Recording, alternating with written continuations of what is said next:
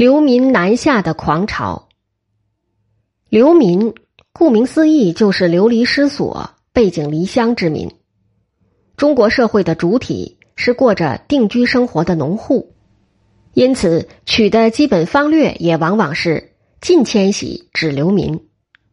但是，流民作为某一历史时段的某种社会现象，它的生成有其深层的时代背景，因此要想止是止不住的。看来，只有因势利导才是万全之策。西晋时期，全国性的大规模的流民潮主要兴起于贾后专政和八王之乱的时候。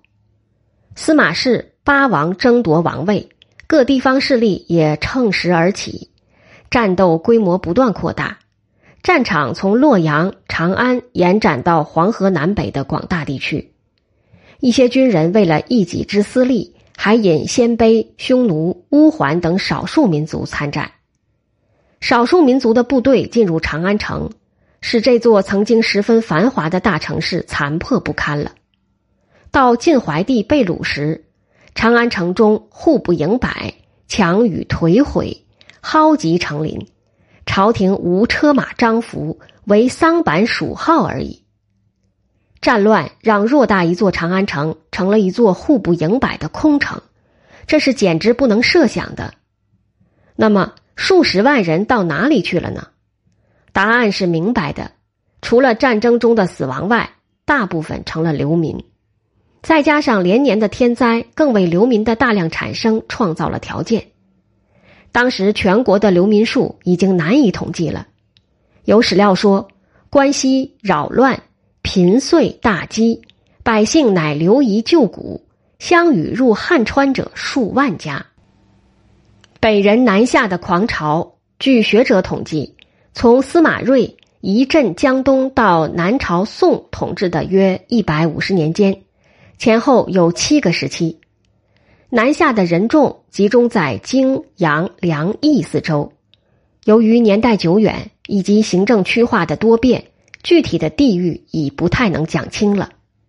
荆州大致上指今湖北、湖南二省，还有河南、贵州、广东、广西的一部分；扬州大致上指今江西、浙江、福建三省和江苏、安徽的一部分，还包括湖北、河南的部分地区；益州和凉州大致上是指今四川全境，还包括陕西、贵州部分地区。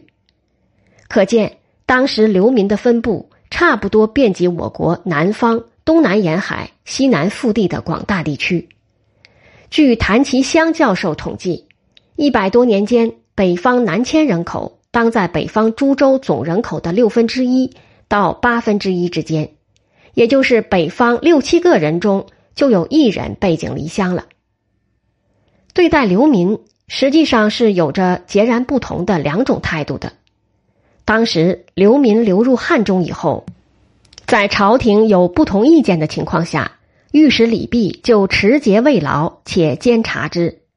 他向朝廷上了一表，提出留人十余万口，非汉中一郡所能镇善。东下荆州，水湍汛险，又无舟船，蜀有仓储，人富丰人，宜令就食。朝廷认为他的建议切实可行，就散在义粮，不可禁止。同时，永康元年（三百年）的时候，益州刺史赵鑫也做出了惊人之举，乃清仓廪，镇师留人。虽然有人说他这样做是为了以收众心，为了谋叛，但就事论事，这样做是得人心的，也是符合人道精神的。流民的另一种形式是各少数民族的内迁。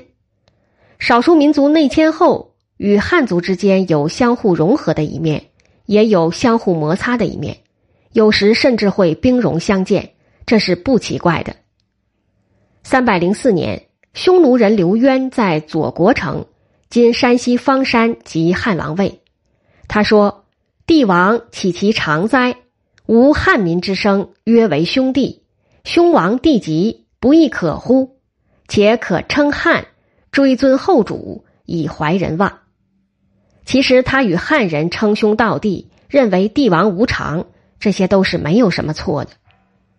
晋怀帝永嘉三年（三百零九年），匈奴人刘渊派其子刘聪两度进攻洛阳。